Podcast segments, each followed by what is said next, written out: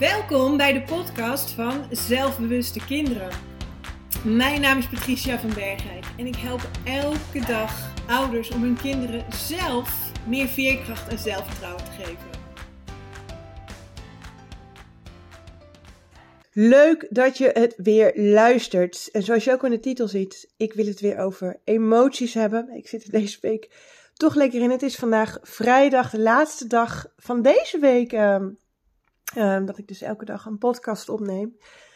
Um, en dat was natuurlijk ook, hè, wat ik zei, de trigger om mij uit die comfortzone te halen, op glad ijs te begeven en gewoon elke dag die podcast opnemen. Omdat ik het eigenlijk stiekem heel leuk vind, maar heel spannend. En ik hoop dat ik het over een paar weken vooral heel erg leuk vind, dat ik er niet meer over hoef na te denken. En dat dit vooral heel erg makkelijk gaat. Dus dat is mijn eigen proces. Nou, over die emoties. Um, het is zo fijn als jij dus met jouw kind over emoties kan praten. Maar ik wou nog een andere tip geven hoe jij jouw kind kan helpen. Om als hij dus, dus uh, heel erg boos is of verdrietig is. Hoe die hier van dit gevoel op een fijne manier een plekje kan geven. Um, zodat je, dat het ook rust geeft. En een goede manier is, en die herken je misschien bij jezelf, hè? Die is, misschien doe je dat zelf wel eens. Dus als je heel boos bent um, op iets, dat je dit gaat opschrijven in je dagboek of in je journal. Um. En als je dit dan hebt, op papier hebt staan, ja, hoe voel je je dan daarna? Als ik dat heb gedaan, dan voel ik me daarna. Um, of dat er een stuk, of er een heel stuk zwaar stuk steen zo, zo uit mijn buik is gehaald. Ik voel me dan een stuk lichter. Um, ik voel me wat relaxter. En dat is ook die kracht van schrijven. Maar ja, het kan natuurlijk zijn dat kinderen van, in ieder geval als jouw kind 4, 5, 6, nou 7 jaar, kunnen onze kinderen nog niet zo goed schrijven. Maar er zijn er ook genoeg manieren om, um, om dit dan ook in ieder geval op papier te zetten, die emoties. En daar kan je gewoon heel klein mee beginnen. als jouw kind vol zit met een heel, met heel erg boos is, um, vertel, vraag dan of ze het op papier willen um, uh, zetten. Dus misschien dat ze wat woorden op papier willen zetten, um, maar misschien dat ze gewoon een tekening ervan willen maken. En wat ik heel vaak zeg en wat zo goed helpt bij kinderen als ze heel erg boos zijn, laat ze gewoon gaan die boosheid op papier gaan zetten. Dus laat ze lekker krassen, te, uh, zwarte figuren zetten. En misschien is dan het papier vol en binnen 30 seconden al. Geef ze het volgende papier al. En je zal zien dat na velletje 3, velletje 4, dat die boosheid al is gezakt. Dus net als het schrijven, hè, wat je bij, bij jezelf merkt als je in een, een dagboek schrijft of dat je een, een brief stuurt met die boosheid die je niet eens opstuurt. Maar dat zakt het al, die woede. En zo werkt het ook bij onze kinderen. Dus laat ze gewoon een, een, een tekening ervan maken. En als het nog steeds niet is gezakt, nog een tekening totdat het is gezakt. En je zal zien dat op een gegeven moment zal je kind ook zeggen ja, ik hoef geen boze tekening meer te maken. Het is weg, het gevoel. Uh. En dat is dus die geheime kracht van uh, het schrijven, uh, het schrijven op papier. Nou, als jouw kind het moeilijk vindt om dus te beginnen met tekenen, um, help ze dan, hè, om, help ze om te, om te starten. Hè, welke kleur zouden ze willen gebruiken? Of laat ze een, een lijst, als ze al kunnen schrijven, laat ze een, een lijst maken waarom ze zo boos zijn. Hè, waarom ze zich dat ze iets niet eerlijk vinden, uh, waarom ze zo jaloers zijn. Um, laat ze gewoon een lijstje maken, het gewoon, gewoon, gewoon opsommen. En uh, mogen ook hele gekke dingen opstaan, hè? want de eerste drie dingen die zijn heel vanzelfsprekend. Maar als je zegt, nou, maak minimaal een lijst met tien woorden, dan, komen, dan komt dat echte gevoel naar buiten. Het hoeft dus niet logisch uh, te zijn, maar laat het er gewoon uitkomen en help je kind ermee. Dus bedenk ook samen gekke dingen. En als ze toch zo aan het tekenen zijn, dan kan je gelijk vragen: waar voel je in jouw lichaam uh, die boosheid of dat verdriet?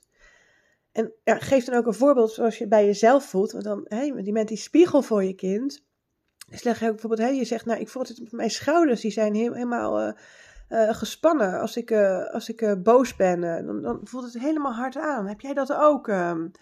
of ik krijg een beetje natte handen als ik het heel spannend vind. Heb jij dat ook? Of heb jij iets anders? Ehm? Um, en als je bewust ook weer wordt van hoe je lichaam dus voelt, dan word je ook alweer rustiger in je hoofd. Dus daarom is het ook zo geweldig om op die manier daar met je kind over te praten.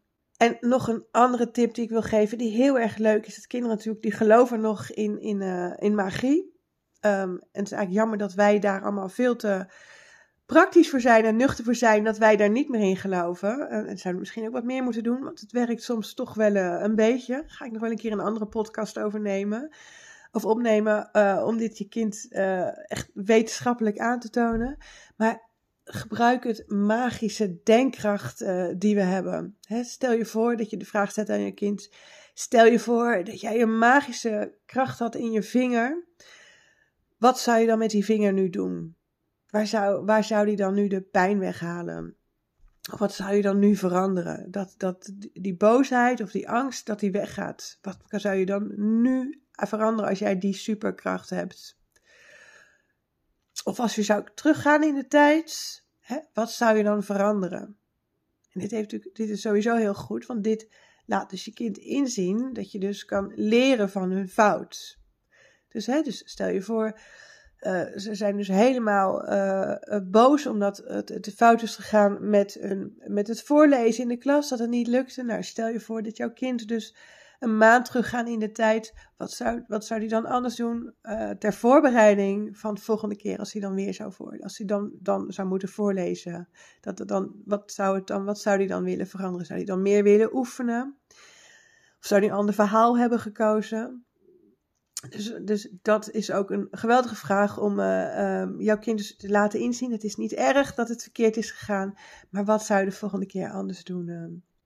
Ja, en heel belangrijk is dus, de, um, waar je mee je kind dus ook helpt, hè, dus die spiegelfunctie weer.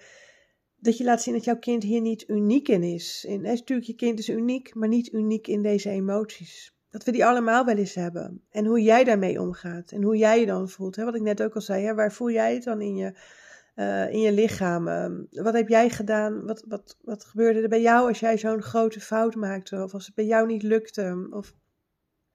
Um, als iemand je zo teleurstelde, hoe reageer jij dan? En wat heb je ervan geleerd? En wat doe je nu dan anders? En dit helpt gewoon al jouw kind van, hè, je bent natuurlijk sowieso de superhero, um, maar dit helpt voor jouw kind om het een plekje te geven. Nou, een heerlijke, praktische podcast was dit. Uh, met heel veel tips. Haal je voordeel eruit. Pak de, er, zijn, een aantal tips heb ik gegeven. Pak eruit die jij wilt uh, gebruiken. Um, laat vooral weten uh, welke goed werkte bij jou. En tot volgende week. En geniet van het weekend.